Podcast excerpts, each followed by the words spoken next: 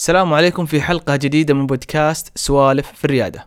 عنوان حلقة اليوم عشرة أسئلة لاختبار فكرة المشروع. موضوع الحلقة يأتي من مقالة في موقع انتربرنور بعنوان 10 questions to ask yourself when testing a business idea. تجد في مقالة المدون لهذه الحلقة رابط المقالة وغيرها من الروابط التي لها علاقة بالحلقة. المقالة تحاول أن تساعدك في تقييم فكرتك وتقييمك أنت أيضا وذلك بأن تجيب على عشرة أسئلة. سأضيف في كل إجابة لهذه الأسئلة شيء من تجربتي مع مشروعي إيدنتيتي آمل أن يضيف ذلك فائدة أكثر لك. نبدأ بالأسئلة. السؤال الأول هل تستطيع أن تحدد مستخدمين يحتاجون خدمتك؟ على فكرة المشروع أن تساعد مستخدمين في حل مشكلة يعانون منها. وبالطبع هذه الفئة من المستخدمين كلما كان السوق الذي يمثلونه صغير وقابل للنمو كان طبعا أفضل. وكلما كانت رغبتهم شديدة في حل هذه المشكلة كلما كان سهل عليك بيع الحل لهم في ايدنتيتي المشكلة التي نحاول نحلها لي ولغيري الذين يعانون منها كيف تجد خدمة تقسم المحتوى الاجتماعي لمواضيع مثل الريادة، التسويق، السفر، السياحة وهكذا. بالإضافة أن تسهل لي أن أصبح مرجع في هذا القسم أو أن أكتشف من هم المؤثرين بمحتواهم وليس بسمعتهم أو شهرتهم. سوف أزيد في التفصيل عند الإجابة على الأسئلة القادمة. السؤال الثاني ما الذي تستبدله لهم؟ أكيد إن فئتك اكتشفت خدمة أو طريقة لحل مشكلتها. فما الذي سوف تقدمه أنت لهم بحيث يستبدلون تلك الطريقة بك أنت؟ في Identity ممكن أن تبحث عن موضوعات باستخدام محركات البحث أو حتى خدمات البحث في الخدمات الاجتماعية hashtags وغيرها. أو متابعة حسابات لهم شان وسمعة في تلك المواضيع اللي أنت مهتم في تلك المواضيع التي أنت مهتم بها. ولكن محركات البحث لا تقدم لك المحتوى على شكل موضوعات.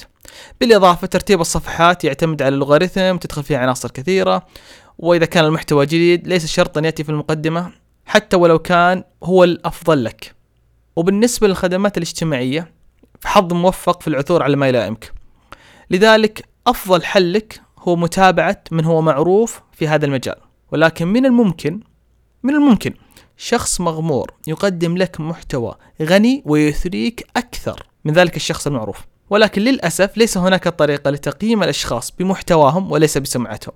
هذا ما نحاول أن نعمل على إصلاحه في Identity. فنسهل للجميع إثراء الموضوعات التي هم شغوفين بها والمجتمع يقيمك على محتواك وليس على من تكون.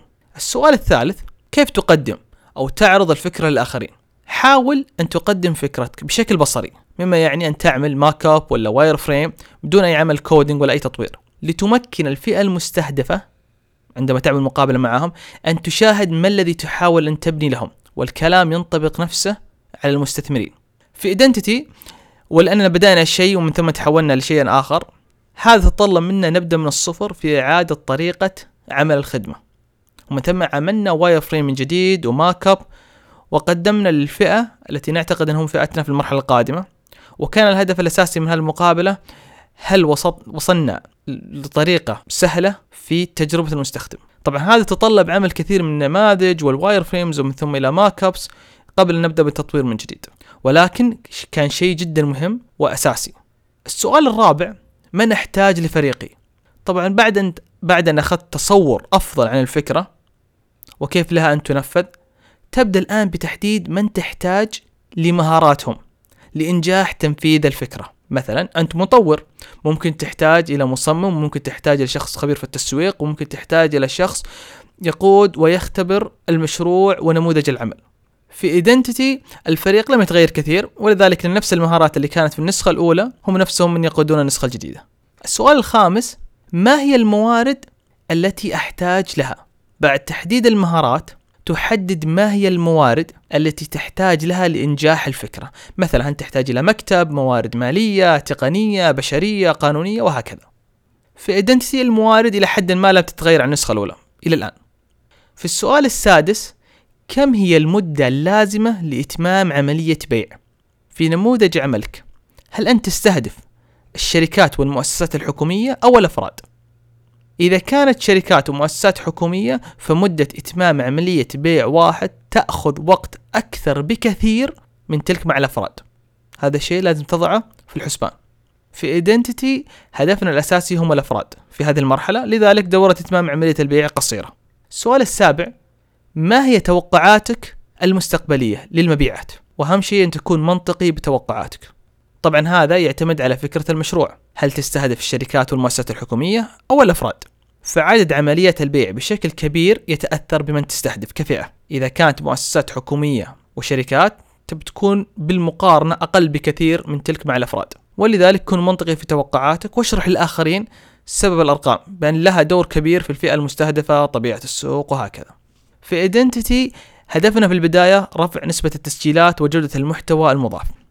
لذلك عملية إتمام البيع وتوقعات المستقبلية في المبيعات ليست أكبر همنا في الوقت الحالي. السؤال الثامن ما هي احتمالات النمو المتوقعة في حال نجاح الفكرة؟ هل وضعت توقع في حال أن الفكرة انطلقت بشكل جيد ما هو معدل نمو الخدمة؟ مثلا من حيث عدد الزيارات المبيعات التسجيلات حصة السوق طبعا هذا يختلف باختلاف نوع الخدمة المقدمة. في ايدنتيتي حددنا أهداف شهرية لابد أن نحققها من ناحية التسجيلات المحتوى المضاف التفاعل وهكذا. السؤال التاسع هل تمتلك المهارات اللازمة لتحويل الفكرة إلى مشروع؟ حدد ما هي نقاط قوتك. ولأنك حددت المهارات اللي تحتاجها لإنجاح الفكرة قم بالبحث عن آخرين ممكن يساعدونك فيما تفتقر له أنت. في ايدنتيتي مما لا شك فيه من تجربتنا الأولى ساعدتنا كثير في معرفة نقاط قوتنا كأفراد وكمجموعة والضعف وما نحتاج أن نعمل عملية التطوير. ليس هناك أفضل من التجربة الحقيقية لاختبار الفريق وقدرته. السؤال العاشر هل ترى نفسك تقوم بهذا العمل تحويل الفكرة لمشروع؟ خلال السنتين القادمة؟ أكرر وأقول دائما الريادة نمط حياة لا يلائم الجميع. مما لا شك فيه أن من أسباب ذلك أنها تتطلب التزام وتضحيات كبيرة وكثيرة. ليس من جهتك أنت فقط بل حتى من حولك يتأثر من أصدقاء وعائلة. لذلك ضع في بالك أنها قد تأخذ وقت أكثر مما تتوقع. في ايدنتيتي بدأت النسخة الأولى في بداية 2012 تطوير أخذ أكثر من كذا.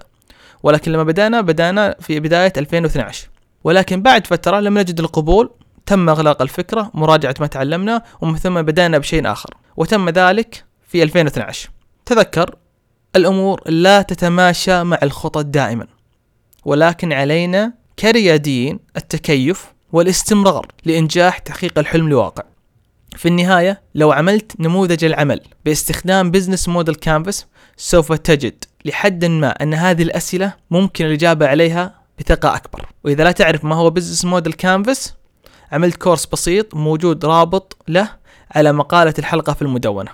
تحت روابط لها علاقة بالحلقة. ومع السلامة وما الله.